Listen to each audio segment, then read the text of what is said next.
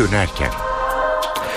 İyi akşamlar. Bugün 10 Aralık Çarşamba NTV Radyo'da Türkiye ve Dünya'dan günün haberlerini aktaracağız. Ben Ayhan Aktaş. Önce özetlere bakalım.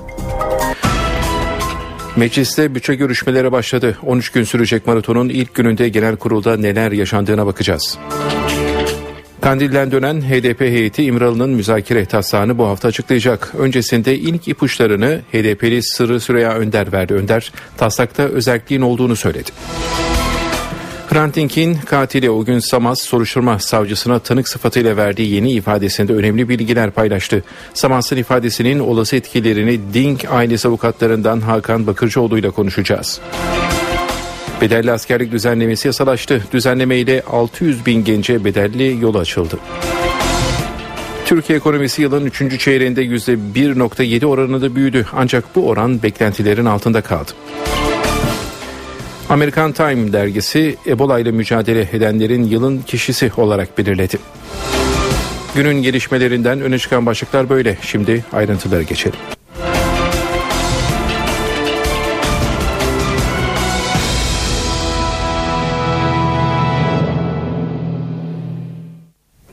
Meclis Genel Kurulu'nda 13 gün sürecek bütçe görüşmeleri başladı. Kürsüye ilk olarak Maliye Bakanı Mehmet Şimşek çıktı. Bütçe rakamları ile ilgili parlamentoyu bilgilendirdi. Daha sonra muhalefet temsilcileri konuşmaya başladı. CHP'de Genel Başkan Kemal Kılıçdaroğlu söz aldı. Konuşmasına bütçeye dönük eleştirilerle başladı. Sonra konuyu maliyeti tartışmaları neden olan Cumhurbaşkanlığı Sarayı'na getirdi. Ey Kılıçdaroğlu Yalova'da ağaçlar kesiliyor sen neden konuşmuyorsunuz hiçbir şeyini duydunuz mu diye çağrı yaptı. Konuştuk doğru bulmadığımızı söyledik ama benim Sayın Başbakan'a bir sorum var. Sayın Başbakan siz niye bu kaçak saray konusunda hiç konuşmuyorsunuz? Niye konuşmuyorsunuz? Sayın Arınç konuştu. İsraftır dedi. Siz niye konuşmuyorsunuz? En çok sizin konuşmanız lazım. Sayın Başbakan Başbakanlık binası olarak yapılan bir binayı ve protokolü hangi gerekçeyle siz Cumhurbaşkanlığına tahsis ettiniz? Hangi gerekçeyle? Başbakanlık için yapıldı. Giderken binayı da götürüyor. Ne dedi Sayın Cumhurbaşkanı? Güçleri yetiyorsa yıksınlar. Biz yıkmaktan yana değiliz. Onu da söyleyeyim başta. Ama güçleri yetiyorsa yıksınlar ne demek biliyor musunuz? Sayın Davutoğlu size açıkça meydan okuyor. Çünkü onu yıkacak olan sizsiniz. Ben değilim. Yargı kararını uygulayacak olan sizsiniz. Güçleri yetiyorsa yıksınlar diyor. E sizin gücünüz yeter mi? Ben şahsen yetmeyeceği kanısındayım. Kimse kusura bakmasın. Bu konuda samimi düşüncemi söyleyeyim. Güçleri yetmez. HDP adına kürsüye Şırnak Milletvekili Hasip Kaplan çıktı. Kaplan iç güvenlik paketine eleştiriler yöneltti.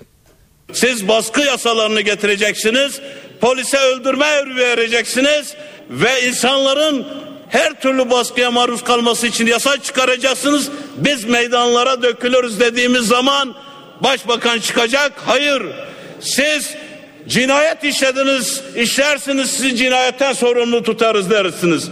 Peki bu muhalefet sussun mu? Bu muhalefet meydanlara çıkmasın mı?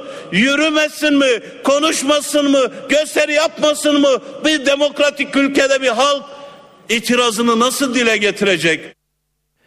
Siyasette HDP eş başkanı Selahattin Demirtaş'ın iç güvenlik paketini sokakta engelleriz sözleri tartışılıyor. Başbakan Ahmet Davutoğlu'nun dökülecek kandan sorumlu olur çıkışına Demirtaş bugün yanıt verdi. Başbakan güvenlik güçlerine bu kadar yetki verirse dökülecek kandan asıl o sorumlu olur dedi. Ya bir defa Sayın Başbakan'ın yapılan açıklamaları dikkatlice dinlemesi ve anlaması lazım. Yaptığım değerlendirmede asla ne şiddet çağrısı vardır ne buna teşvik vardır. Tam tersine hükümetin çıkardığı veya çıkaracağı güvenlik paketinin ciddi şekilde kan dökülmesine yol açacağı uyarısını yapıyorum. Ve bu konuda bu paketin geçmemesi için bütün demokratik hakkımızı, muhalefet hakkımızı kullanacağımı belirtiyorum.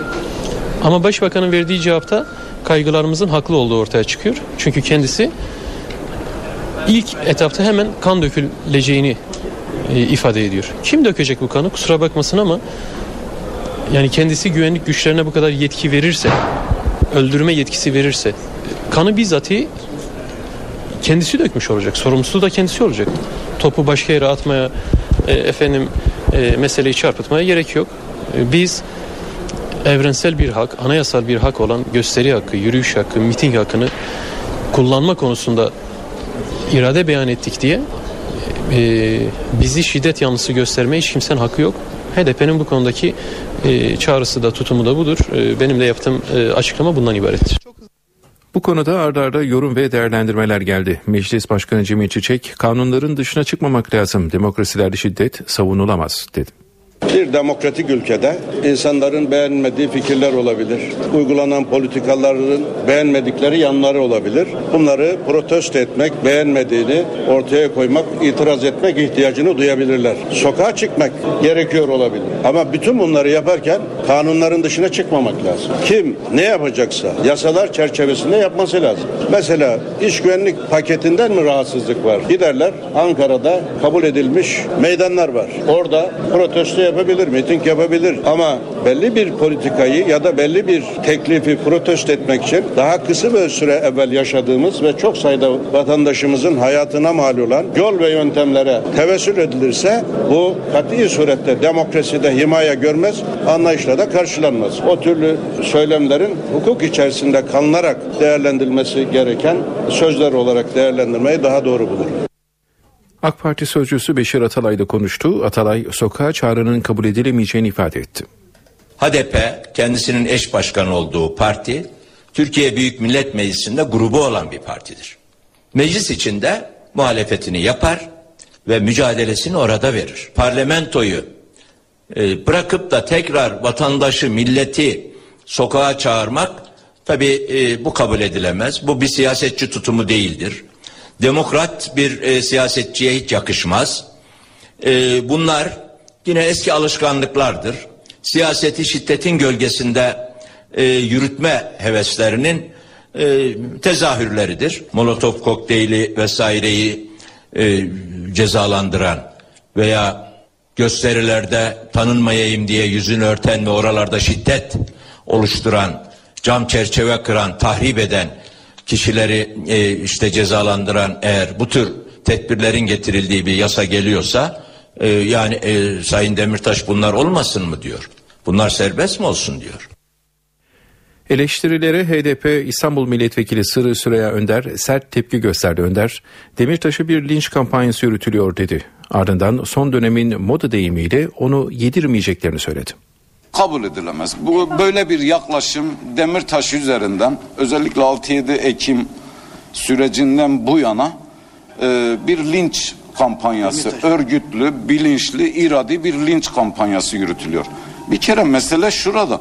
Bu bizim bütün siyasal kurumlarımızın ortak açıklaması. Arkasında hepimiz varız. Sayın Demirtaş'ı seçip bir takım konspiratif değerlendirmelerle, bir takım komplo teorileriyle mahkum et, edilmeye çalışılmasını kabul edemeyiz. Sayın Yalçın Akdoğan'ın tabiriyle Demirtaş'ı yedirmeyiz. Kandil'de temaslarda bulunan Halkların Demokratik Partisi heyeti yurda döndü. Heyet önümüzdeki günlerde Abdullah Öcalan'ın hazırladığı müzakere taslağının ayrıntılarını duyuracak. Öncesinde partiden yazılı bir açıklama yapıldı ve KCK'nın Öcalan'ın hazırladığı müzakere taslağını kabul ettiği belirtildi. Bu konudaki notları Özgür Akbaş aktaracak. Özgür. HDP'nin İmralı heyetinin e, Kandil'de KCK yetkilileriyle yaptığı temas sona erdi ve HDP İmralı heyeti Ankara'ya meclise döndü ve ayağının tozuyla e, HDP Grup Başkan Vekili Pervin Buldan'dan bir açıklama geldi. Habercilerin ısrarlı sorularına yanıt verdi. Kandil taslağın tam anlamıyla arkasında olduğunu söyledi Pervin Buldan. Bu konuyla ilgili yazılı açıklama yapılacağını da söyledi. Tam bu açıklamayı yaptığı sırada İmralı heyetinin yazılı açıklaması geldi. O yazılı açıklamada da e, önemli tespitler var. Hemen hatırlatalım Abdullah Öcalan'ın e, müzakere taslağı 4 başlık ve 66 maddeden oluşuyor. İçinde demokratik özellik önerisi ve 5 aylık süreçte bazı e, yasal değişikliklerin yapılması önerileri gibi öneriler de bulunuyor. İşte bu önerilere Kandil'in nasıl baktığı merak ediliyordu. E, İmralı heyetinin yazılı açıklamasında da buna değinilmiş durumda. KCK yetkililerinin demokratik çözüm ve müzakere taslağının tam bir bir karar birliğiyle kabul ettiğini ifade ediyor yazılı açıklamada HDP İmralı heyeti. Bu taslak doğrultusunda nihai çözüme gitmek için örgüt olarak tüm görev ve sorumluluklarını yerine getirmeye hazır olduklarını ifade ettiğine e, vurgu yapılıyor yazılı açıklamada. Yazılı açıklamada bir önemli unsur daha var. O da devlet ve hükümet nezdinde henüz istişarelerin devam ettiğine dikkat çekiliyor ve netleşmiş cevapların bu istişarelerden sonra verileceği izleniminin çıktığına vurgu yapılıyor. Yani hükümet kanadından henüz Öcalan'ın bu müzakere taslağına net bir cevabın gelmediği anlaşılıyor bu açıklamadan. Ee, KCK'nın açıklamasına dönecek olursak KCK şunu da söylüyor. KCK olarak bu öneri yani Öcalan'ın bu öneri ve takvimlendirmeyi anlamlı müzakerelere geçişle birlikte hayata geçirmeye hazır olduklarını hareket olarak Sayın Öcalan'ın belirttiği öneri ve takvimlendirmeyi esas aldıklarını ifade ediyorlar yazılı açıklamada. E, net cümleler böyle. Süreçle ilgili İktidar Partisi'nde sözcü Beşir Atalay konuştu. Atalay, süreçte kırmızı çizgilerinin kamu düzeni olduğunun altını çizdi. Çözüm süreci hassasiyetimiz bizim tabii çok yüksek. Ee, ve bu milletimize mal olmuş, milletimizle birlikte yürüttüğümüz, milletimizin büyük umut bağladığı e, bir proje. İnşallah Türkiye'nin geleceği için de e, bu projenin başarıyla sonuçlanması tabii çok hayati bir öneme sahip. Bu konuda AK Parti bütün kesimleriyle e, parti olarak, hükümet olarak, meclis grubu olarak e, çok e, doğrusu kararlı, samimi bir tutum içindeyiz.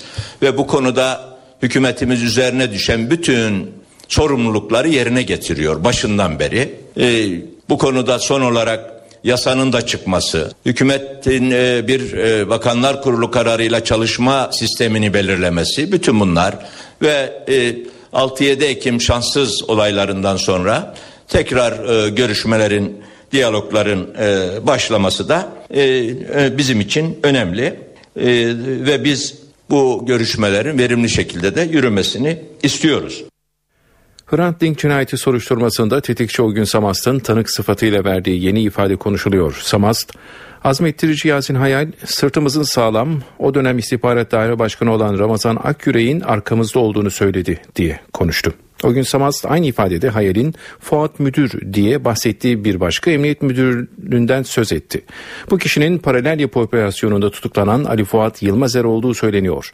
Samast ayrıca cinayetten önce de haberi bulunan istihbarat daire başkanlığında görevli bir polisten daha bahsetti. 7 sayfalık ifadesinde o gün Samast, Hayal'in kendisine eylemden sonra Trabzon'a dönerken Samsun'dan seni alacaklar. Eğer burada yakalanırsan Ramazan müdür açığa çıkar dediğini ileri sürdü.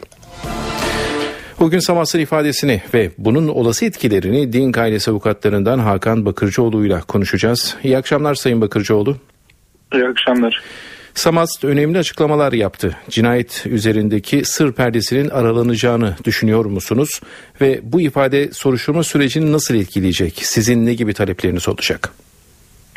Ya şimdi e, istihbarat daire başkanlığı görevlileri ki e, bu görevlilerden bir tanesi C Şube Müdürü dönemin Ali Fatih Yılmaz'a bir diğeri daire başkanı Ramazan Akgürek'tir. Ama yalnızca bunlarla sınırlı değil istihbarat daire başkanlığının bu cinayetten haberdar olup önlem almayan tüm görevlilerin sorumlu olduğu açıktır bu cinayetin işlenmesinden ötürü. Fakat e, biz soruşturmaların ta en başından beri e, tek başına istihbarat daire başkanlığı görevlilerinin değil Cinayetten haberdar oldukları halde e, Hrant Dink'e dönük koruma tedbiri almayan İstanbul İl Emniyet Müdürlüğü görevlerinin, İstanbul Valilik görevlerinin, yine cinayetten haberdar oldukları halde örgüte operasyon yapmayan Trabzon Emniyeti'nin ve Trabzon Jandarma Komutanlığı görevlerinin de bu cinayetten ötürü sorumluluk sahibi olduklarını beyan etmekteydik. E, kolektif sorumlulukla işlenen bir cinayet söz konusudur. Dolayısıyla elbette isimleri zikreden Ali Fuat Yılmazer ve Ramazan Akberek bu cinayetten ötürü sorumludur. Fakat sorumluluk bu iki şahısta sınırlı değildir. Dolayısıyla da az önce bahsettiğim bütün görev kamu kurumunda çalışan, cinayetten haberdar olan görevler hakkında iddianame düzenlenmesi gerekmektedir. O gün Samas'ın ifadesinden bağımsız olarak bu şahısların bu cinayetten ötürü sorumluluk sahibi oldukları açıktır. Evet Hakan Bakırcıoğlu'na teşekkür ediyoruz. İyi akşamlar. İyi akşamlar. İyi akşamlar. Binlerce gencin beklediği bedelli askerlik düzenlemesi yasalaştı. Böylece 600 bin aşkın kişiye bedelli yol açıldı. Yasadan 1 Ocak 2015 tarihinde 28 yaşından gün almış kişiler, kaçaklar ve askerliğe elverişsiz raporu bulunanlar faydalanabilecek. 18 bin lirayı peşin olarak Ziraat Bankası, Halk Bankası ve Vakıflar Bankası'nda açılacak hesabı yatıran yükümlüler askerlik hizmetini yapmış sayılacak. Başvuru süresi 2 ay olacak. Elde edilen gelir savunma sanayine aktarılacak. Yasada bedelli askerlik dışında sözleşmeli er alınmasını kolaylaştıran düzenleme de var. Sözleşmeli er olmak için yapılacak başvurularda askerlik yapma şartı aranmayacak. Komando birliklerinde görev yapanlara 3270 lira maaş ödenecek.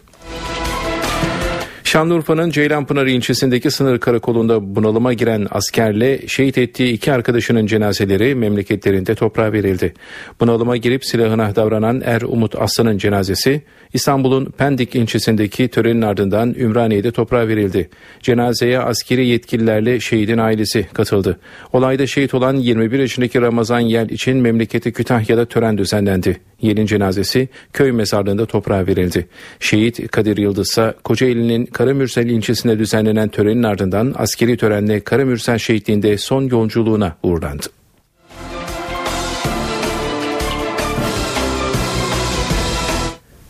Türkiye ekonomisi yılın 3. çeyreğinde %1.7 oranında büyüdü ancak ekonomik büyüme hız kesti. İktisatçı Güngör Uras'a göre yavaşlamanın nedeni iç tüketimdeki düşüş. Türkiye ekonomisi yılın 3. çeyreğinde %1,7 oranında büyüdü. Beklenti ekonominin %2,9 büyüyeceği yönündeydi. Böylece yılın ilk 9 ayındaki büyüme oranı da %2,8 oldu. Türkiye İstatistik Kurumu yılın ilk iki çeyreğindeki büyüme oranlarını da 0,1 puan yukarı yönlü revize etti. Ekonomistlere göre büyümedeki yavaşlamanın en önemli nedeni iç tüketimdeki düşüş. Rakamlar gösteriyor ki 3 aylık dönemde Üçüncü üç aylık dönemde hane halkının harcamalarında artış sadece 0,2 oranında olmuş. Halbuki geçen yıl bu artış %5,6 oranındaydı. Bu da gösteriyor ki hane halkı tüketmeyince, iç tüketim bu kadar daralınca bunun sonucu olarak üretim de artamıyor.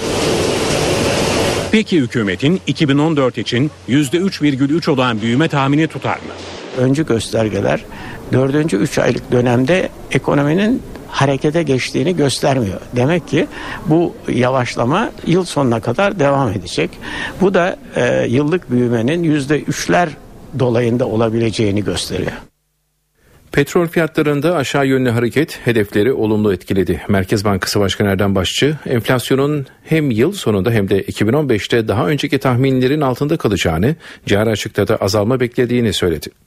8,9 bizim yıl sonu biliyorsunuz e, öngörümüz. E, bu 8,9'un da altında bir yıl sonu enflasyon gerçekleşme ihtimalinin olduğuna işaret ediyor. Merkez Bankası Başkanı Erdem Başçı, petrol fiyatlarındaki düşüşün ekonomik hedefleri olumlu etkilediğini belirtti. Enflasyon ve cari açıkta tahminlerden daha iyi sonuçların görüleceğini açıkladı. 10 doların yaklaşık 0,4-0,5 puan gibi enflasyonu düşürücü yönde bir katkı yaptığını hesaplayabiliyoruz. Başçı enflasyonun 2014'ü tahmin edilenden iyi bir seviyede kapatacağını, 2015'te ise daha ciddi bir düşüş olacağını vurguladı. Ocak, Şubat, Mart, Nisan aylarında kuvvetli bir enflasyonda düşüş mümkün. Mevcut şartlar bizim en son önümüzdeki yıl için verdiğimiz 6,2'lik enflasyon tahmininin dahi altında bir gerçekleşme olabileceğine işaret ediyor. Enflasyonun önümüzdeki yıl %5'e oldukça yakın bir seviyede gerçekleşmesi mümkün. Başçı, petrol fiyatlarındaki her 10 dolarlık düşüşün cari açığı da yarım puan azalttığını söyledi. Merkez Bankası Başkanı bu gelişmelere rağmen para politikasına gevşetmeyeceğiz dedi. Çevre ve Şehircilik Bakanlığı imarda haksız kazancın önüne geçmek amacıyla yeni bir düzenleme hazırlıyor. Plana göre devlet pay alacak. Örneğin 5 kat bina yapma imkanı olan bir arsada talep üzerine izin 7 katı yükseltilirse çıkılan 2 ekstra katın değerinin %40'ı kamuya ödenecek. İmar rantına vergi geliyor. Örneğin 5 katlı binanın imar izni 7 katı yükseltilirse eklenen 2 katın değeri üzerinden vergi alınacak. %40 oranında vergi planlanıyor. Legal veya illegal bir işten kazanç elde ediliyorsa bunun artık kamu gözüyle, kamu eliyle yapılması ve kamuya aktarılması icap eder diyor. Ee, bence olumlu bir şey. işte haksız rekabetin, haksız zenginleşmenin önüne geçebilecek e, ve kamuya da bir kaynak yaratabilecek bir olay. Düzenlemeyi Çevre ve Şehircilik Bakanlığı yapıyor. Amaç imardaki haksız kazancı ve rüşveti engellemek. Taslak kentsel dönüşümü kapsamıyor. Yani kentsel dönüşüm için yapılan inşaata fazladan vergi yok. Kentsel dönüşümde eski bina yıkılıyor, yenisi yapılıyor. Ve bu yeni yapıldığı zaman da e, bazı bölgelerde birkaç kat fazla veriyor mevcut imar durumu. Müteahhit de zaten bu fazla katı alıp inşaatı yeniden yapıyor. Önemli bir yenilik de otoparklarla ilgili. Otoparksız binaya ruhsat verilmeyecek. Evimize 4-5 sokak geriye park ediyoruz arabayı. 2 tur attığımı biliyorum, 3 tur attığımı biliyorum. Açık otopark arıyorsunuz ya da bırakabileceğiniz bir yer arıyorsunuz. Her yer e, çok sıkışık.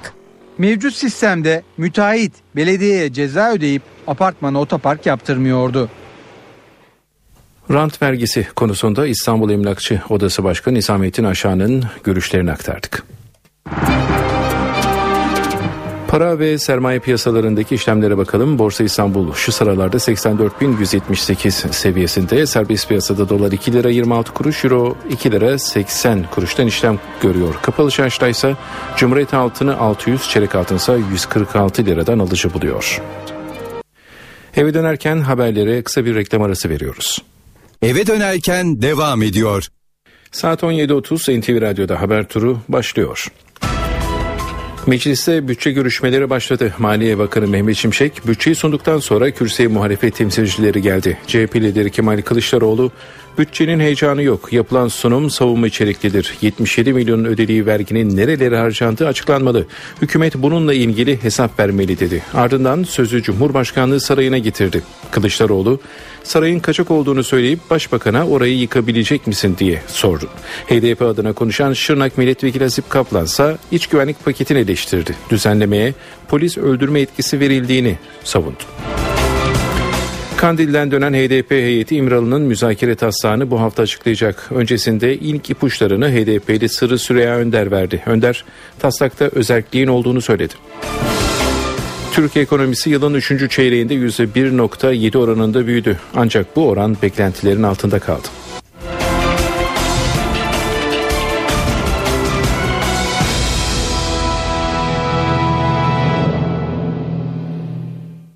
İstanbul Üniversitesi Hukuk Fakültesi'nde karşıt görüş iki grup arasında çıkan taşlı sopalı kavgada 7 öğrenci yaralandı. Hastaneye kaldırılan öğrencilerin sağlık durumlarının iyi olduğu açıklandı. Polis kavgaya karışan 12 öğrenciyi gözaltına aldı.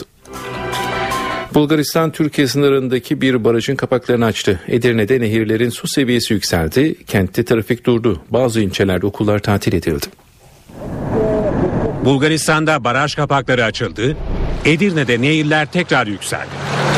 Meriç ve Tunca nehirlerinin yatakları geçtiğimiz hafta yaşanan taşkının suyu tahliye edilmeden tekrar doldu. Şiddetli yağış yüzünden Bulgaristan'daki Kırcaali Barajı'nın kapakları kontrollü olarak açılınca tarihi köprüler trafiğe kapatıldı. Ev ve iş yerlerine gitmek isteyenler askeri araçla taşındı. Meriç kenarındaki birçok sosyal tesis ve çay bahçesini su bastı. Bulgar yetkililerin barajlardan su bırakılacağı bilgisini vermesi üzerine Edirne Valiliği önlem aldı. Karaağaç Mahallesi'ndeki iki okulda Cuma gününe kadar eğitime ara verildi. Pazar Kule sınır kapısına giden yolda geçici olarak kapatıldı. Yunanistan'a geçmek isteyen sürücüler İpsala sınır kapısına yönlendirildi. İstanbul'da son günlerde etkili olan yağışlarla birlikte barajlardaki doluluk oranı %50'ye yükseldi. Yani kentteki barajların yarısı doldu. Bu oran geçen yılın aynı dönemine göre yaklaşık 25 daha fazla. Antalya'da Süper Loto'dan 11 milyon lira kazanan bir kişi 3 yılda büyük ikramiyeyi bitirdi. 67 yaşındaki Hasan Yörük şimdi emekli maaşıyla geçiniyor. Bir daha çıkacak şimdi yılbaşı bileti alacaksın. Aldım bir yılbaşı bileti. Bene Aldın mı? Aldım ya. 15 yıldır loto oynuyordu. Talih yüzüne 2011 yılında güldü. 67 yaşındaki Antalya'da Hasan Görük Süper Loto'dan tam 11 milyon lira kazandı. Şimdi gözü 50 milyon liralık Milli Piyango yılbaşı çekilişinde. Kazandığı paraya rağmen mütevazi yaşamına devam eden Hasan Görük ikramiyenin tümünü harcadığını söylüyor. Batırdım işte ya. Oğlanlar batırdı ben de batırdım. Hasan Gürük ikramiyeyi kazandıktan sonra dost ve akraba sayısı arttı. Yardım taleplerini geri çevirmeyince büyük ikramiye sıfırlandı. Yeter ya. İş yerlerinden birini, taksi durağını ve traktörünü sattı. Elinde bir pikap araba, bir yaylı evi, bir iş yeri ve borçlarla kaldı. Emekli maaşıyla geçindiğini söyleyen loto milyonerine köylüler de pek inanmıyor. Biter mi ya? Bitmez. Bitmez bitmez. Emekli maaşıyla geçiniyorum diyor. Belki a- ağlaya ağlaya para geri gelecek. Ya tabii ki öyle diyecek tabii canım. Tabii ki öyle diyecek yani. Öyle demesi gerekiyor. Neden öyle diyor artık onu kendisi bilir diyene. İkramiye çıktıktan sonra köye yatırım bekleyenler de hayal kırıklığına uğradı. Köye namına sandalye masa kendi almadı. Dalga geçti bizimle. Ama bir mehmet okuttu sandalye masayı aldı gitti. Parasını da vermedi. NTV Radyo Batı Şeria'da İsrail askerleriyle Filistinliler arasında çatışma çıktı. Gerginlik sırasında İsrail askerlerinin darp ettiği ifade edilen Filistinli bir bakan hayatını kaybetti. Filistin'in Ankara Büyükelçisi İsrail'in saldırılarını Uluslararası Adalet Divanı'na taşımayı planladıklarını söyledi. Bize hakaret ediyorlar. Bu işgal terörü. Bu terörist bir ordu. Filistin halkını terörize ediyorlar. Barışçıl bir gösteri için buraya geldik. Onlar bize saldırdı. Batı Şeria'da düzenlenen protestoda İsrail askerlerinin sert müdahalesine maruz kalan Filistinli Bakan Ziyad Ebu Eyn bu açıklamasından dakikalar sonra hayatını kaybetti. Bakanın neden öldüğüne ilişkin çelişkili açıklamalar var.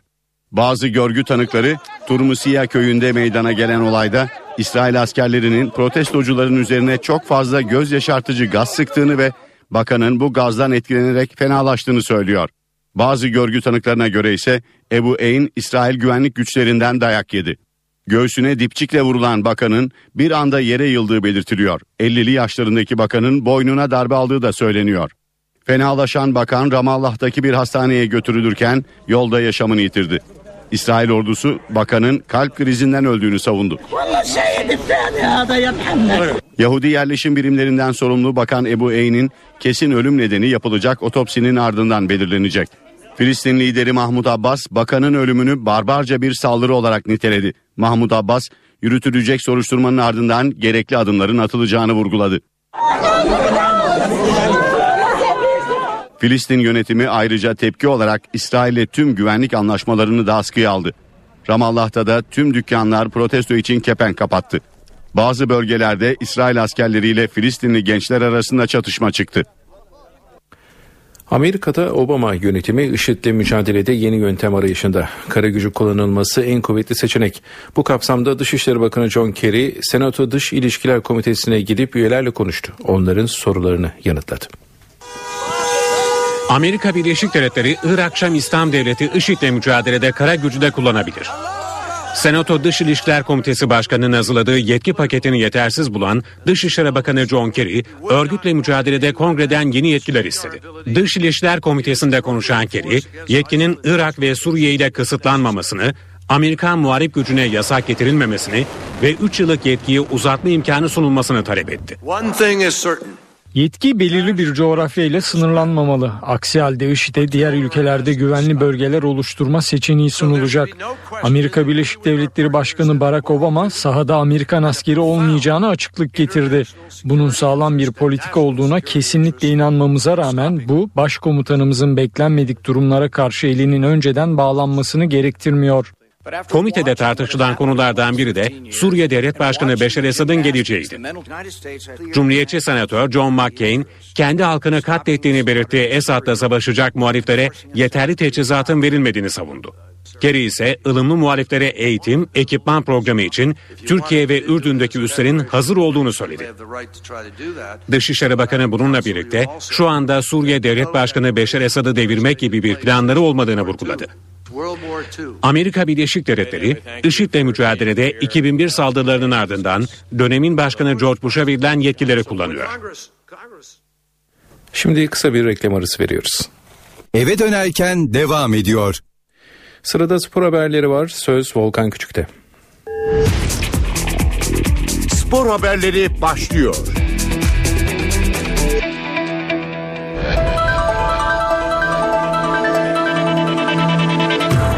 Galatasaray'ın kabus gibi geçen Şampiyonlar Ligi mücadelesi yenilgiyle sona erdi. Sarı Kırmızılı takım D grubundaki son maçında Türk Telekom Arena'da Arsenal'e 4-1 mağlup oldu.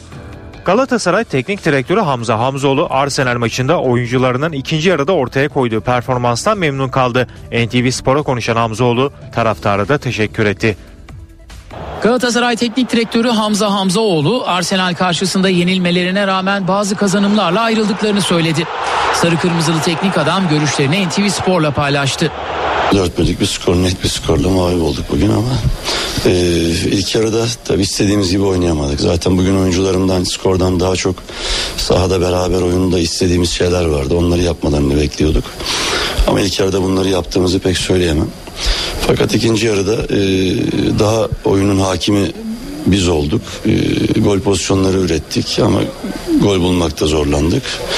Biz belki maçı kaybettik ama birçok şey kazandık diye düşünüyorum. E, bazı oyuncuları daha net görme imkanını bulduk. E, bizim için kazançlı bir maç oldu diyebilirim.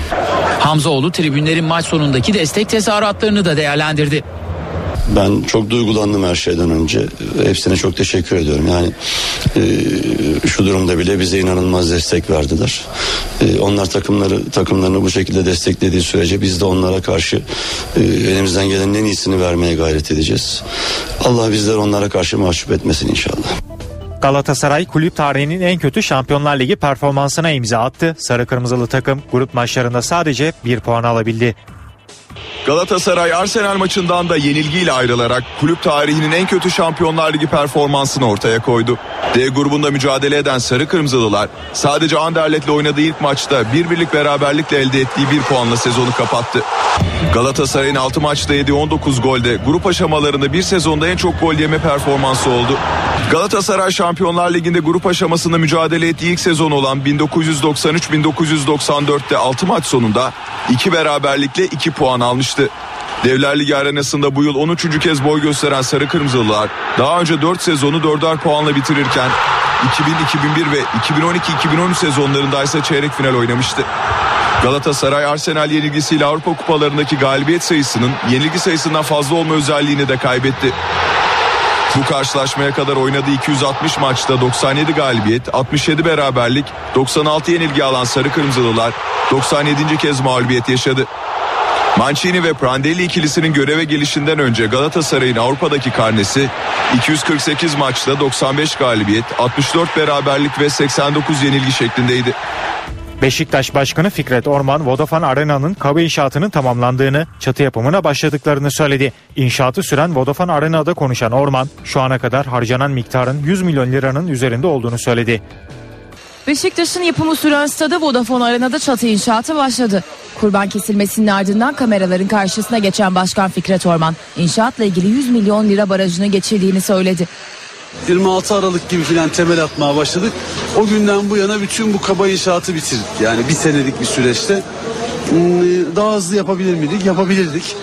Ama her şeyi eşdeğer olarak yapmak zorundayız. Transferde de iyi yapmak zorundayız. Oyuncularımızın parasını vermek zorundayız. Ferrari'nin parasını ödemek zorundayız. Ne kadar kaldı başkanım Ferrari'ye bu? 4 4 4 5 taksitimiz kaldı. 5 milyon TL daha vereceksiniz. Vereceğiz. E, 20'yi verdik bir 5 daha vereceğiz.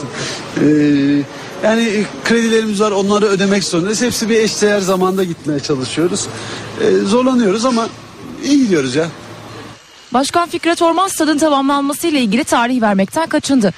Takımla ilgili son bilgileri ise ikinci başkan ve futbol şubesi başkanı Ahmet Nur Çebi verdi. Kadromuz çok kuvvetli ve iyi arkadaşlarımız var. Üç tane santroforumuz var.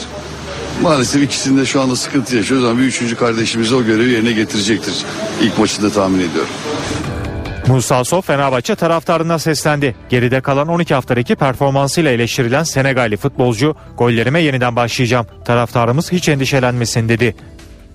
Fenerbahçe'nin Senegalli golcüsü Musa Sow Balıkesir galibiyetinin ardından Cuma günü Sivasspor'la oynayacakları maçı da kazanarak çıkışa geçmek istediklerini söyledi. Hedeflerinin Sivasspor'u yenerek Balıkesir Spor galibiyetini daha anlamlı hale getirmek olduğunu ifade eden Sow, taraftarımızın önünde oynayacağız. Sağımızda son oynadığımız lig maçında maalesef Eskişehir Spor'la berabere kalmıştık. Bizim için gerçekten üzücü bir karşılaşmaydı.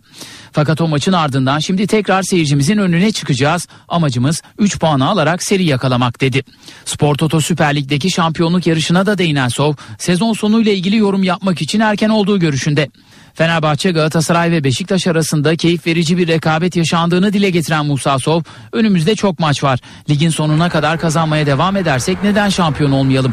Bizim kendi işimize bakıp sonuna kadar bu işi sürdürmemiz gerekiyor diye konuştu. Kendi performansını da değerlendiren Sov, Fenerbahçe taraftarına umut dolu mesajlar verdi.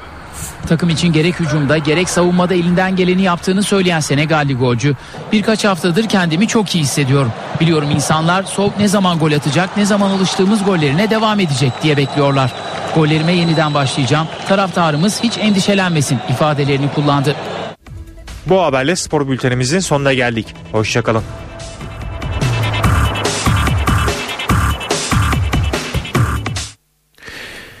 Şimdi bir reklam arasına gidiyoruz. Gelişmelerle saat başına tekrar birlikte olacağız. Sayın dinleyenler mecliste bütçe görüşmeleri sürüyor. Şu sıralar Milliyetçi Hareket Partisi adına Genel Başkan Devlet Bahçeli konuşuyor. Canlı yayınlıyoruz.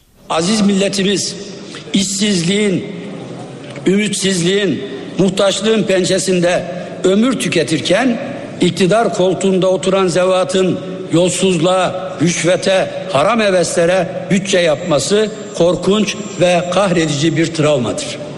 Değerli arkadaşlarım lütfen söyleyiniz tencerede pişirip kapağında yiyen milyonların hakkına hepimizin riayet etmesi gerekmiyor mu?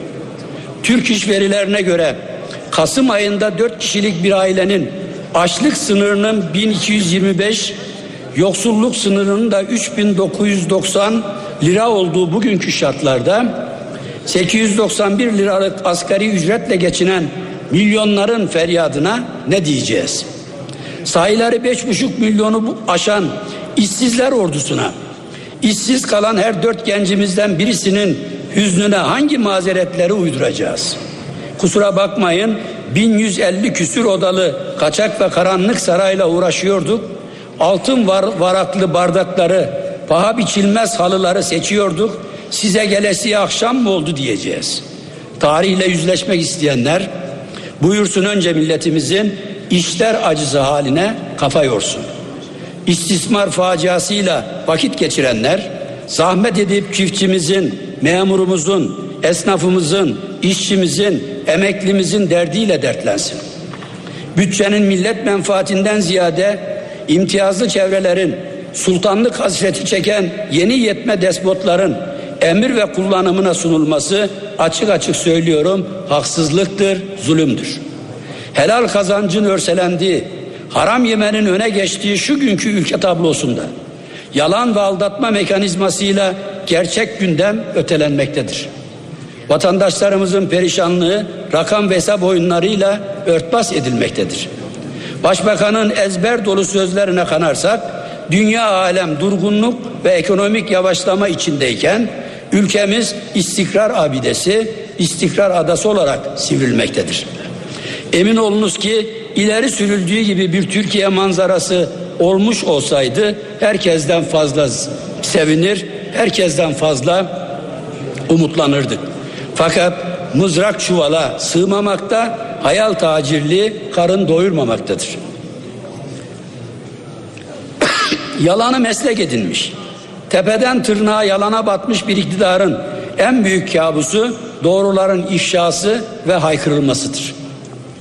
2015 yılı merkezi yönetim bütçesi Türkiye ekonomisinin düşük büyüme, enflasyon, borç, cari açık, işsizlik gibi musibetlerin gölgesinde açıklanmıştır. Ekonomideki kronik sorunlar bütçeyi öldürücü ur gibi sarmıştır.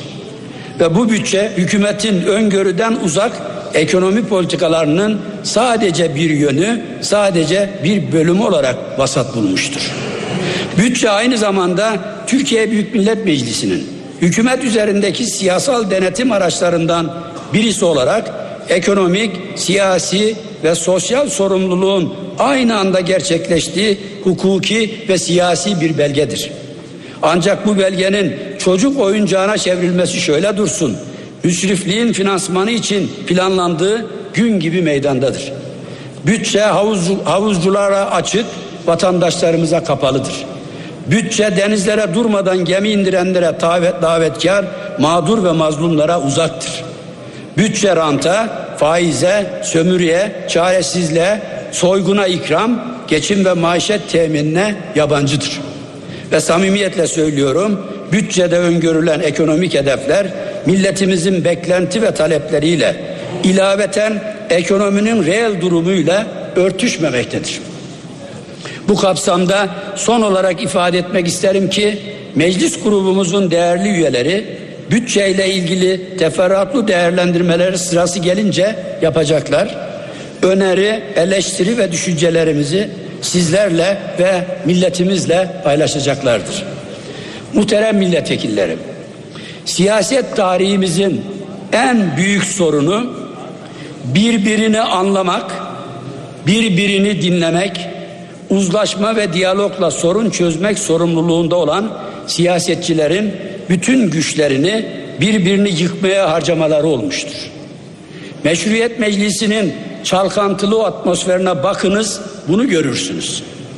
1946'dan sonraki çok partili siyasi sürece bakınız bunu fark edersiniz. Siyasetin bir amacı vardır ve toplumsal bölünmüşlüğü, fikri çatışmayı en aza indirmek, minimum seviyelere çekmek olmalıdır. 1930'lu yıllarda Hitler'i etkileyen bir Alman siyaset kuramcısında anlamını bulan kategorik dost düşman kamplaşması otoriter ve tahammülsüz emellerce beslenerek fayda yerine felaketlere ortam açmıştır. İnsanlık yanlış formüle edilmiş siyaset kanalıyla yeşeren, diktatörlerin nef- nefesiyle yayılan kin ve öfke selinde kontrolsüzce sürüklenmiştir. Böyle bir girdabın faturası ağır, sonucu feci olmuştur. Siyasette nezaket yerine hakaret, vizyon yerine hamaset, belagat yerine belaat, birlik yerine bölücü dil egemen olduğu müddetçe işbirliği dinamikleri belini doğrultamayacak, etkinlik kuramayacaktır. Kutuplaşmaya teslim, teslim olmuş bir siyaset anlayışının, nefret ve nifak salgınına yakalanmış bir siyaset söyleminin millet yararına değer üretmesi bize göre hayal mahsulüdür. Siyasetin iki ana özelliğinden birisi olan kolektif hayatı etkileme mücadelesi ancak ancak proje temelli bir bakışın geleceği bugünden okuma becerisinin rehberliğiyle anlam kazanacaktır. Bu çerçevede siyasetin bir diğer asal niteliği ise iktidar ilişkileriyle billurlaşmasıdır.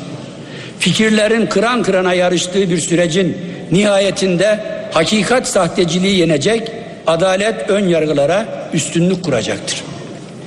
Fikirsiz siyasetin kavgadan başka geçim kapısı yoktur.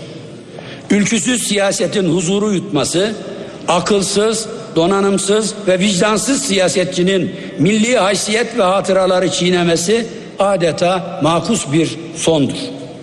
Kalbi ve zihniyeti tel örgülerle çevrili siyaset üslubunun siyasi siyaseti yalnızca sandığa yalnızca kendi aldığı oy oranına sıkıştırması ilkel bir yavanlıktır. Eğer ki siyaseti insanlık durumunun kalıcı bir parçası olarak kabul edeceksek ki doğrusu budur sanal itilafları körüklemesine engel olmak zorundayız. Körleşen ve kangreleşen söylemlerle düşmanlık üretmenin insanları birbirine düşürmenin sonu ve saygınlığı olmadığı gibi bunun da dehşet verici gelişmelere hız vereceğini görmek zorundayız. Hepinizin huzurunda altını kalın olarak çizerek belirtmek istiyorum ki bekasını kutuplaşmaya bağlayan her iktidar kaybetmeye mahkumdur. Yozlaşan, gerçeklerle ters düşen, yoldan çıkan, ahlakla arasına duvar ören biri her iktidar hesap vermeye mecburdur. Gelecek günleri geceden farklı yapmayacak bir iktidarın devamı halinde kopkoyu bir cehalet devri sökün edecektir. Böylesi bir vahim tabloya siyasi aidiyeti, dünya görüşü, ideolojik bağı, kendisini bulduğu düşünce kaynağı ne olursa olsun her milletvekili arkadaşım itiraz etmelidir. Demokrasiye inanıyorsak, Türkiye'nin istikbaline sadakatle bağlıysak başka bir seçeneğimiz yoktur. Bu kutlu çatının altında gururla görev yapan her arkadaşım elbette böyle gelmiş, böyle gider diye demeyecek, demeyi de aklından geçirmeyecektir. tarihin ibret sayfalarında sınırlanmayan her gücün, ahlak ve hukukla özde tanışmamış her faninin bir vesileyle ele geçirdiği konjöktürel imkanı kötüye kullandığı yazılıdır. Meşhur fıtrat kavramı asıl burada kendisini acı da olsa göstermektedir. Demokrasiyi mümkün kılan ortak iyiye atıf yapması kadar adaletin beşeri ve siyasi yapısıdır. Bu yapı küflendikçe, bu yapı içe kapanıp saldırılara uğradıkça demokrasi demagogların eline geçecek, oligarşik zihniyetlerce kuklaya çevrilecektir. Zekaya sınır çizilemeyeceği doğrudur. Ama itirazlara gem vurulmazsa, ihanet ve inkarlara engel olunmazsa doğacak fecir, aydınlığın değil kavurucu bir ve feci bir ateşin hükmünü hepimize 77 milyona tebliğ edecektir. Türkiye'nin geniş bir oh olsun ile derin bir eyvahlar olsun arasına sıkışmasına fiil ve eylemleriyle sebep olan herkes bu ateşe odun taşımaktadır. Dürüst ve nezih bir mizaca sahip her arkadaşım bu söylediklerimi enine boyuna yorumlayacaktır. Anlaşmaya açık, algıların kilitleri kapanmamış, niyet ve istidadı temiz her milletvekili bu düşüncelerimi çok boyutlu değerlendirecektir. Dikkatinizi çekiyorum. Uzun bir süredir çözüm kavramı etrafında bloklaşmalar ve yığılmalar yaşanmakta, yığınaklar yapılmaktadır. Çözüm diyenlerle çözülme diyenler doğal olarak iki ayrı uçta birikmiş, karşılıklı olarak mevzilenmiştir. Çözüm ezberine takılan iktidar ve bölücü çevreler ya bilerek ya da kör düğüm olmuş zihniyetleri gereğince dibe sürüklendiğimizi görmekten acizdirler. Alaaddin'in sihirli lambasından ovula ovala çıkarılmış gibi sunulan Allah affetsin ama neredeyse ilahi emir gibi gösterilen çözüm kavramını konuşmak için önce sorundan, sorunun ne olduğundan bahsetmek lazımdır. Sorun kelime anlamı itibariyle araştırılıp öğrenilmesi, düşünülüp çözümlenmesi ve bir sonuca bağlanması gereken durum ve problemdir. Çözüm ise bir sorunla ilgili varılan sonuçtur. O halde sorun nedir? Neleri kapsamaktadır? Çözümle kastedilen, çözümle ulaşılmak istenen nelerdir?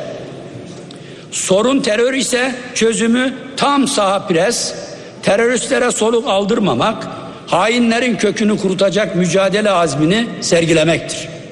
Kan dökmek için silah başında bekleyen mihraklarla önce sorun seansları düzenleyip sonra da sözde çözüm sofrasına oturmak zillettir, hezimettir.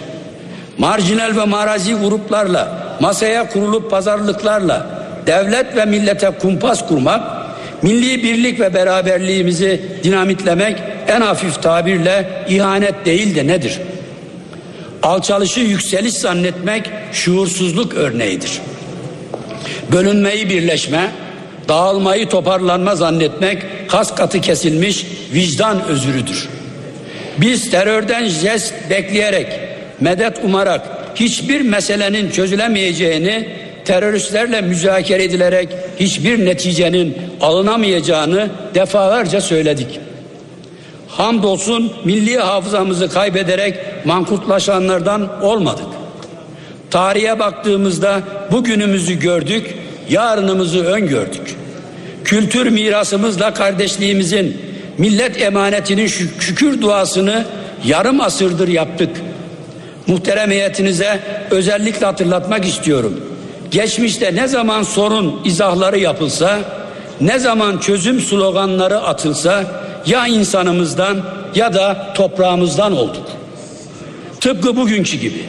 İmparatorluğumuzun sinir uçlarıyla oynandığında devletle beraber feste göçmüş, sancakla beraber millet de son yurduna sancılı bir görüş, geri dönüş yapmış, yaşamıştır. İşkotra'da Basra'ya kadar nüfuz eden emperyalizm her defasında benzerlerine şimdilerde de tanık olduğumuz propaganda taktikleri ve şart meselesi vasıtasıyla üzerimizde oyunlar oynamıştır. Retorikte üst akıl diye fişlenenlere, pratikte eş başkanlık yapanlar emperyalizmle fikir birliği içinde olacak kadar köleleşmek yerine tarih yapraklarını birazcık karıştırırlarsa ne dediğimizi anlayacaklardır. Çok uzaklara gitmeye gerek yoktur. 1910'lu yıllardaki hazin olduğu kadar sarsıcı çekiliş ve bozgunlara her seferinde koz olarak kullanılan sorun ve çözüm kavramlarıyla muhatap kaldık. Balkan dağlarında ellerinde kanlı tüfeklerle gezen çeteler, şehirlere tutunmuş bölücü nitelikli komite ve dernekler çözüm istiyorlardı. Düveli muazzam çözüm diye bastırıyordu. Etnik Eterya'nın Helenizm yani Enosis'te simgeleşen arzuları ve bunun baş desteklisi İstanbul'daki Fener Rum Patri çözüm diye bağırıyordu. İncil, İstavros, tabanca ve hançer üzerine edilen yeminlerin ana teması çözüm, gizlenmiş ana hedefi ise bağımsızlıktı. İkinci meşruiyetten sonra meclisi mebusanda yer alan 20'ye yakın Rum kökenli mebus ve bunların baş aktörü Yorgu Boşo Efendi çözüm temposu tutuyordu. Yunanistan, Karadağ, Sırbistan, Bosna, Hersek, Bulgaristan, Makedonya, Arnavutluk, Hicaz çöllerinden Yemen'e kadar Türk toprakları sorun tanımlamasıyla çözülerek bir bir kaybedilmişti. Her sorun yeni bir isyan dalgası, yeni bir kopuş getirmiştir. 1908'lerde Pancho Dorev Efendi'nin Bulgaristan'a devlet demesine bile kızan ve öfkelenenler malum akibeti engelleyememiş, çözülmeyi durduramamıştır. Dış tesir ve telkinler Türklüğe kefen biçmiş, bunun içinde hasta adam olarak tarif edilen koskoca imparatorluk gün ve gün budanmıştır. Arap vilayetlerini temsil eden ve sayıları 60 ile 90 arasında değişen mebusların hepsi Abdülhamit Zahra, Zahravi öncülüğünde Araplık davası gütmüşler, çözüm diyerek imparatorluğa yüz çevirmişlerdir. Ne çare ki Osmanlı kimliği çözülmeye fren olamamış, çöküşün önüne geçememiştir.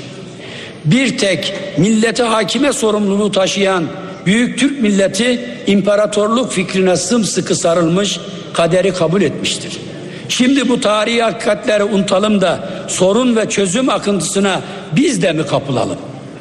Bir asır sonra bu sıralarda oturacak gelecek neslin temsilcilerine bölünmüş, parça parça kopmuş, yerleşim yeri isimleri değiştirilmiş, eğer adına devlet, eğer adına millet denirse bu, bu bir, bir miras mı bırakalım? Kendi ismiyle değil de Manisa isminin dahi değişmesini öngören şahsiyetlerle nereye gideceğiz? Sayın milletvekilleri ne diyeceksiniz? Sorun ve çözüm makasına alınmış Türk milletine böylesi karanlık bir yola, böylesi meçhul bir güzergaha sürekli uyardığımız bir felakete isteseniz içeriğini bile bilmediğimiz sözde çözüm kulvarına yuvarlanırsınız. Bunu tarihe nasıl anlatacaksınız? Bunu ecdadımıza nasıl söyleyeceksiniz? Bunun vebalini nasıl üstleneceksiniz? Bunun hesabını iki cihanda nasıl vereceksiniz? Hayır asla kata bunu kabullenemeyiz. Bu iflasa razı olamayız. Tarihin tekerrür etmesine göz göre göre onay veremeyiz. Yüreklerinize sesleniyor ve soruyorum. PKK denen insan ve insaf kasaplarıyla Türkiye'yi masaya yatırmak çözüm müdür? Ömür boyu ağırlaştırılmış hapse mahkum ol, o mahkum bir katilin benim bu kadar ağırlığım yoktu. İmralı'da daha fazla etkili ve güçlü bir lider oldum sözlerini duymak çözüm müdür? PKK'lı militanların Kalenşikovlarla yol kesip kimlik kontrolleri yapmaları, maske takıp sözde asayiş timler, timleri oluşturmaları, harac alıp sokaklara geçilmez hale getirmeleri çözüm müdür? Mehmetçiklerin enselerinden kahpece vurulmaları çözüm müdür? Van'da Bergama Belediyesi sporlu bir futbolcunun gol sevincini paylaşırken asker selamı vermesine hiddet ve şiddetle cevap vermek çözüm müdür? bölücü terörün sözde vali ve kaymakam ataması yapacak kadar zıvanadan çıkması sorarım hükümet sıralarında oturan zevata çözüm müdür? Kürdistan kurulunca iş bitecek. Serv dirilirse İmralı ve Kandil'den düşen zehirli elmalar kaçak ve karanlık sarayın başına düşünce herkes muradına erecek midir? Kimse boşu boşuna hayale kapılmasın. Türk milleti bu tezgaha düşmeyecektir. Mezhebi, kökeni, yöresi ne olursa olsun hiçbir kardeşim çözülmeyi benimsemeyecektir. Şehit ve gazilerimiz yemin olsun Türkiye ilelebet payidar kalacaktır. Güvence arayanlara, teminat soranlara diyorum ki Milliyetçi Hareket Partisi zalimin korkulu rüyası, hainin amansız düşmanı olarak dimdik durmaktadır. Niyet sahiplerini bir kez daha ikaz ediyorum. Milliyetçi Hareket Partisi ve milyonlarca Türkiye sevdalısı şanlı bayrağımıza, şehit yadigarı aziz vatanımıza, yaşanmış asırların tanığı asil Türk milletine yan gözle, çatık kaşla bakanların tam karşısındadır. Hükümete diyorum, kamu düzenini idrak edememiş vesayet altındaki başbakana sesleniyorum. Aldığınız oya bakıp Türkiye'nin tamamıyız deyip duruyorsunuz. Dikkat edin. Bir milletin tarihinde medeniyet meselesinin oy toplayarak halledildiği görülmemiştir. Bir milletin varlık ve hayat haklarının sandık yoluyla kazanıldığı da vaki değildir.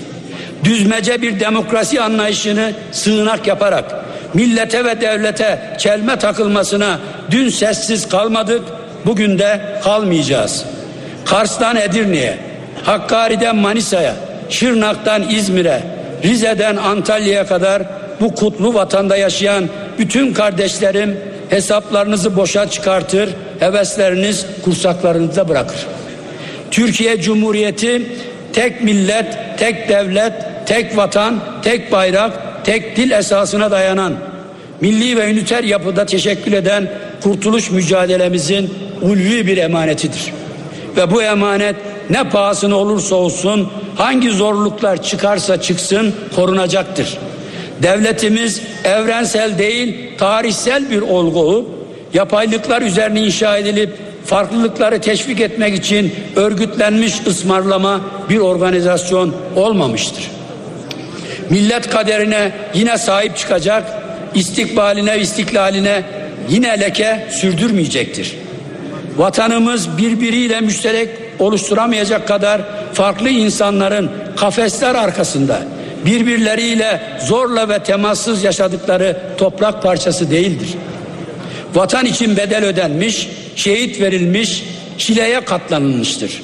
Hangi bedbahın kardeşliğimizi bozmaya, bin yıllık kaynaşma ve kucaklaşmayı yıkmaya gücü yetecektir. Tarih içinde yaşadığı toplumla uzlaşacak ortak değerleri azalmış olanların ana gövdeden koparak aynı geleceği paylaşmaktan uzaklaştığının örnekleriyle doludur. Elbette ki birlikte yaşamanın zorbalık, zulüm, eritme veya yok etmeyle sağlanamayacağı net ve açıktır. Fakat şu sorumuzun cevabı mutlaka verilmelidir. Aldıkça iştaha kabaran ve adım adım emellerine yaklaşan bölücülüğün duracağı yer neresi olacak? Hükümetin direnci nerede ortaya çıkacaktır? Çözüm süreci millete mal oldu. Kamu düzeninin olmadığı yerde çözüm süreci yürümez. Çözüm süreci kamu düzeninin alternatifi değildir ifadeleriyle tenakuz deryasında yüzen başbakan nereye kadar hareketsiz kalacak? Hangi eşiğe kadar bölücü güruhun tehditlerine boyun eğecektir? Sayın Davutoğlu çözülme sürecinden çok rahatsız olan var diyerek siyasi iz sürücülüğü yapıyor, öznesi gizli uyarılarda bulunuyor. Başka yerlerde sorumlu aramasına gerek yoktur. Evet biz çözülmeden de Kandil ve İmralı'ya kapsamını alan rezil müzakerelerden de oldukça rahatsız ve şikayetçiyiz. Mücadeleden mütareke ve müzakereye kıvrılan korkaklık ve teslimiyetçilikten kaygılıyız. Farkında mısınız? Siyasi bölücüler kıyamet koparmaktan bahsetmektedirler. Bu çevreler sokak diliyle tahrik kampanyalarını sürdürmekte, iç güvenlikle ilgili düzenlemeye ateş püskürtmektedir. Siyasi partilerin eylemleri devletin bağımsızlığına, ülkesi ve milletiyle bölünmez bütünlüğüne aykırı olamayacaktır. Aksi bir tavır anayasal yaptırımlar uygulanmasını gerektiren anayasal suçudur. Peki hukuk neyi beklemektedir? Kobani bahanesiyle Ekim ayının ilk haftasında çıkan vahşet olaylarının bir benzeri yaşanırsa bunun hesabını kim ödeyecektir? Sayın Başbakan dilinizden düşürmediğiniz kamu düzeni yerlerde sürünüyor. Hala uyumaya, saray savunuculuğuna devam mı edeceksiniz? Asker ve polislerimizle uğraşırken PKK militan kadrosunu dolduruyor. Yaşları 13-18 arasındaki çocukları daha götürüyor. Hala atalet ve acizce bakacak mısınız? Süreç ihanetinin PKK'yı serbest bıraktığı, güvenceye aldığı aşikardır. Artık ihanet saklanmıyor. Maske takarak duvar diplerinde, dağ kovuklarında gezme ihtiyacı duymuyor. Türkiye eriyor, millet tahrip ediliyor, vatan tartışılıyor. Bugün ve geçmişteki hainler baş tacı yapılıyor. Hala durmak yok. Yola devam mı diyeceksiniz? Devam nereye kadardır? Tamamsa bu ne zamandır? Hain taleplerin yoğunluğu aşırı yüklenmeye yol açıp sistemin cevap verme kapasitesini zorlayacak ve bir noktadan sonra sıcak bakılan istekler karşılanmazsa devlet kendi kendini idam ettiremez hale gelecektir. Buna tarihin her devrinde çöküş denmiştir. 13 Kasım 2009 tarihinde bu kürsüden sormuştum. Yine tekrarlıyorum. Kesinlikle vermek isteyenlerle ısrarla almak isteyenler arasındaki engeller zayıfladığında, mesafeler kısaldığında, taraflar görüş menziline girdiğinde ortaya çıkabilecek gelişmeler hakkında aranızda bir fikri olan veya öngörü geliştiren var mıdır? Kısaca bölmek isteyenlerle böldürmem diyenlerin kaçınılmaz karşılaşması vuku bulursa nelerin olacağını burada bulunan saygıdeğer milletvekilleri hiç düşünmüşler midir? Sayın Başkan, değerli milletvekilleri, bu duygu ve düşüncelerle 2015 yılı merkezi yönetim bütçesinin ülkemize ve milletimize hayırlı olmasını Cenab-ı Allah'tan niyaz ediyorum. Konuşmama son verirken sizleri ve ekranları başında bizleri izi izleyen aziz vatandaşlarımızı bir kez daha saygılarımla selamlıyorum.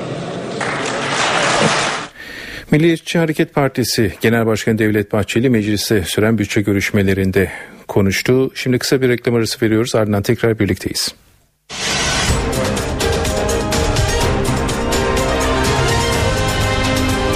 NTV Radyo, Türkiye'nin haber radyosu. Eve dönerken devam ediyor. Saatimiz 18.34'ü gösteriyor. Eve dönerken Türkiye ve dünyada günün öne çıkan haberlerini aktarmaya devam ediyoruz. HDP, Öcalan'ın çözüm sürecine ilişkin ısırladığı müzakere taslağının Kandil tarafından onaylandığını duyurdu. Parti önümüzdeki günlerde bu taslağı kamuoyuyla da paylaşacak. İstanbul Milletvekili Sırrı Süreyya Önder'in açıklamasına göre taslakta özellik maddesi bulunuyor. Özellik de var. Özellik Genel de var. af Herkes için. Genel af. Bir demokratikleşme başlığı altında bunu sizinle paylaşacağız. İmralı'nın müzakere taslağında özellik de var. Anayasal ve yasal değişiklik önerileri de. Açıklama HDP İstanbul Milletvekili Sırrı Süreyya Önder'e ait. HDP taslağın Kandil tarafından da kabul edildiğini yazılı açıklamayla duyurdu. KCK yetkilileri demokratik çözüm ve müzakere taslağının tam bir karar birliğiyle kabul edildiğini, bu taslak doğrultusunda nihai çözüme gitmek için örgüt olarak tüm görev ve sorumluluklarını yerine getirmeye hazır olduklarını ifade etmişlerdir. HDP açıklamasında KCK'nın hükümetin de taslağı kabul etmesini istediği belirtildi. Bir başka talep de izleme heyetinin bir an önce kurulması. Öcalan bunun için yaklaşık 5 ay gibi bir takvim öngörüyordu. Bu 5 aylık süre içerisinde hükümet de irade ve kararlılık gösterirse bunu gündemden kaldırırız. HDP'ye göre hükümet cephesinde istişareler devam ediyor ve net yanıtlar bu istişarelerden sonra verilecek. Ama kırmızı çizgiler net. Biz gayet net bir politika ve bir tutum içindeyiz. Hiç bulanık e, bir boyut yok. Hedef ülkemizin her köşesinde bir daha şiddet olmasın. Hükümetimiz üzerine düşen bütün sorumlulukları yerine getiriyor. Siyasette hükümetli HDP arasında iç güvenlik paketi gerilimi yaşanıyor. HDP eş başkanı Selahattin Demirtaş paketi sokakta engelleriz demiş. Başbakan akacak kanın sorumlusu olursun sözleriyle tepki göstermişti. Demirtaş başbakana bugün yanıt verdi. Dökülecek tek damla kanın sorumlusu Sayın Demirtaş'tır. Bu çağrılarını derhal durdurmalı. Kendisi güvenlik güçlerine bu kadar yetki verirse, öldürme yetkisi verirse, kanı bizzati kendisi dökmüş olacak. Sorumlusu da kendisi olacak. HDP eş genel başkanı Selahattin Demirtaş'ın iç güvenlik paketini sokakta engelleriz sözleri hükümetle HDP'yi karşı karşıya getirdi. Bu bizim bütün siyasal kurumlarımızın ortak açıklaması. Arkasında hepimiz varız. Sayın Yalçın Akdoğan'ın tabiriyle Demirtaş'ı yedirmeyiz. Demirtaş da başbakana Brüksel'den yanıt verdi. Bir defa Sayın Başbakan'ın yapılan açıklamaları dikkatlice dinlemesi ve anlaması lazım. Yaptığım değerlendirmede asla ne şiddet çağrısı vardır ne buna teşvik vardır. Biz evrensel bir hak, anayasal bir hak olan gösteri hakkı, yürüyüş hakkı, miting hakkını kullanma konusunda irade beyan ettik diye bizi şiddet yanlısı göstermeye hiç kimsenin hakkı yok. Demirtaş'ın açıklamalarına Meclis Başkanı Cemil Çiçek ve AK Parti sözcüsü Beşir Atalay'dan da tepki var. Kanunların dışına çıkmamak lazım.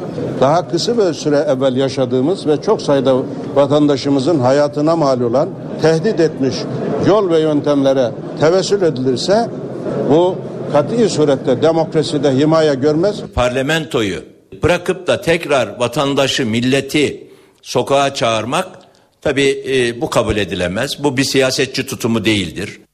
NTV Radyo Batı Şeria'da İsrail askerleriyle Filistinliler arasında çatışma çıktı. Gerginlik sırasında İsrail askerlerinin darp ettiği ifade edilen Filistinli bir bakan hayatını kaybetti.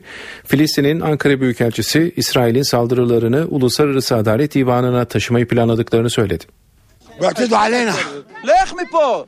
Bize hakaret ediyorlar. Bu işgal terörü. Bu terörist bir ordu. Filistin halkını terörize ediyorlar. Barışçıl bir gösteri için buraya geldik. Onlar bize saldırdı.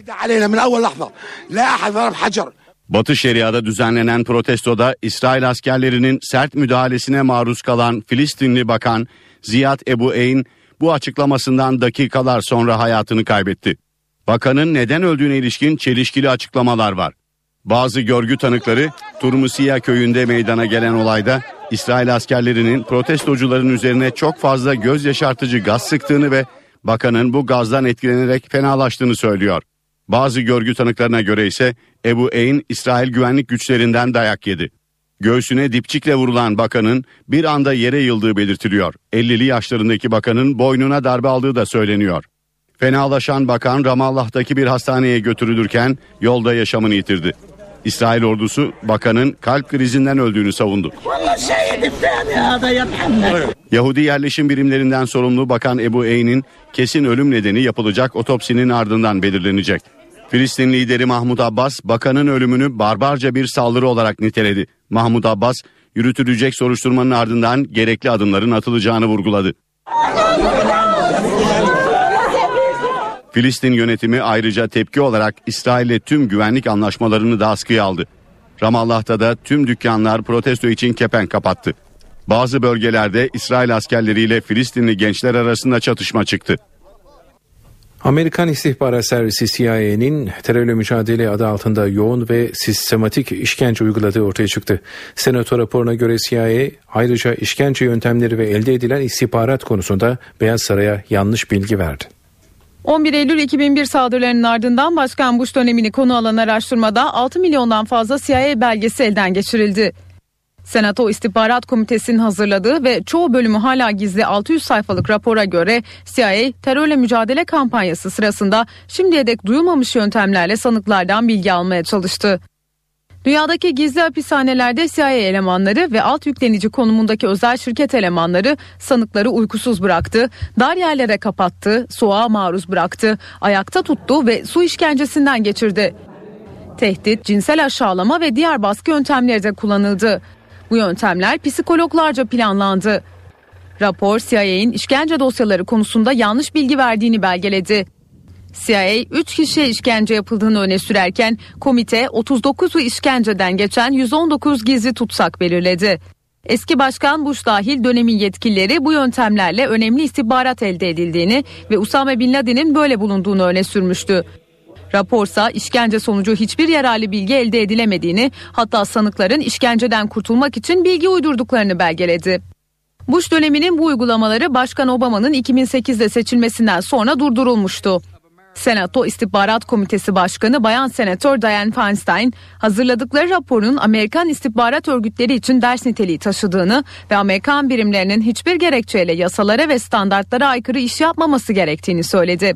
CIA ise sert bir açıklamayla raporun madalyonun bir yüzünü gösterdiğini vurguladı.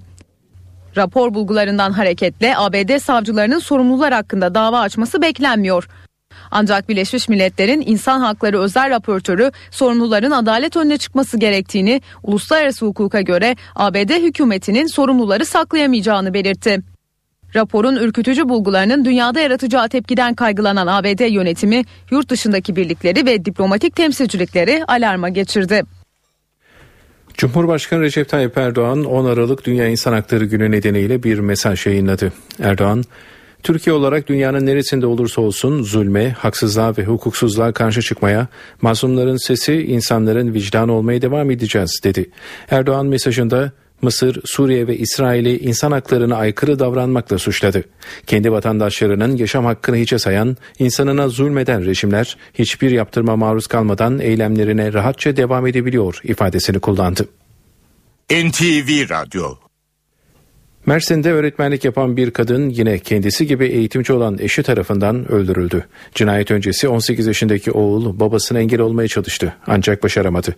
Annesini kaybeden çocuk koruma istedik verilmedi diyerek tepki gösterdi. Mersin'de bir kadın eski eşi tarafından öldürüldü. Bu kez ölen de öldüren de öğretmen. Toroslar Anaokulu'nda öğretmenlik yapan Yasemin Çetiner bir buçuk yıl önce meslektaşı olan eşinden ayrıldı. Adana'da özel bir dershanede öğretmenlik yapan İsmail Öcalan, Mersin'e giderek Yasemin Çetiner'le görüşmek istedi. Okul çıkışında 18 yaşındaki oğluyla birlikte yürüyen Çetiner'in karşısına çıkan İsmail Öcalan tartışmaya başladı. Öcalan bıçakla kadına saldırdı. Boşanan çiftin oğlu annesini korumaya çalıştı ancak başaramadı. Ağır yaralanan 42 yaşındaki Yasemin Çetiner hastaneye kaldırılırken yolda hayatını kaybetti. Aracıyla olay yerinden kaçan İsmail Öcalan kısa süre sonra yakalandı. Görgü tanıkları öldürülen öğretmenin oğlunun olaydan sonra koruma istiyorduk verilmedi diye tepki gösterdiğini anlattı. İstanbul Üniversitesi Hukuk Fakültesi'nde karşıt görüşlü iki grup arasında çıkan taşlı sopalı kavgada 7 öğrenci yaralandı. Hastaneye kaldırılan öğrencilerin sağlık durumlarının iyi olduğu açıklandı. Polis kavgaya karışan 12 öğrenciyi gözaltına aldı. İzmir'in Urla ilçesinde çam ağaçları kesilerek yapılmak istenen rüzgar enerji santralinin uygulama planları için mahkemeden yürütmeye durdurma kararı çıktı. Yerel mahkeme ormanlık alandaki kesimin telafisi güç zarar doğurabileceğini göz önünde bulundurarak bu kararı aldı. Konuyla ilgili idarenin savunması alınacak. Proje iznin iptali için Danıştay'da olan dava süreci ise devam ediyor. Para ve sermaye piyasalarındaki işlemlere bakalım. Borsa İstanbul günü 84.126 puandan tamamladı. Serbest piyasada dolar 2 lira 26 kuruş, euro 2 lira 81 kuruştan işlem gördü. Kapalı çarşıda ise Cumhuriyet altını 600 lira, çeyrek altınsa 146 liradan alıcı buldu. Mecliste bütçe görüşmeleri sürüyor. Hükümet adına Başbakan Ahmet Davutoğlu konuşuyor. Canlı yayınlıyoruz. Yerine doğru oturtmak durumundayız. Bu çerçevede Sayın Kılıçdaroğlu konuşmaya başlarken strateji yok, ufuk yok, vizyon yok dedi. Onun için stratejimiz nedir, ufkumuz nedir, vizyonumuz nedir bunu anlatmaya çalışacağım. Keşke kendisi bize bir strateji ve vizyon çizebilseydi. Onun yerine eksik rakamlarla biz de istifade etseydik. Onun yerine eksik rakamlarla ki kendisinin de sayısını unuttuğu sorularına tek tek cevap vereceğim. Arkadaşlarım cevap verdi ben de vereceğim. Ama öylesine bir polemik içine bir tartışma içine girmeden önce bütün meclisimizi yüce milletimizin huzurunda soğukkanlı bir şekilde bir yüzyıl muhasebesi yapmaya davet ediyorum. Sayın Bahçeli bir yüzyıl muhasebesi yaptı gidip gelerek ama çok karamsar bir tablo, tablo çizdi. Vizyondan çok çözülme ve imparatorluğun çözülme süreçlerine atıfta bulunarak karanlık bir tabloyla bizi baş başa bıraktı. Ben ise size aydınlık bir tablo çizmek istiyorum. İmparatorluğumuzun çözülmesiyle değil, Cumhuriyetimizin kurulmasıyla başlayan aydınlık bir tablo çizeceğim.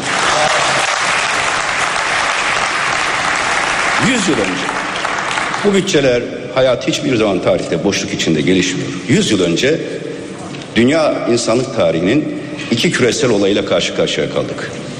Birisi siyasi askeri alandaydı. O vakte kadar savaşlar sınırlı alanlarda kalıyordu.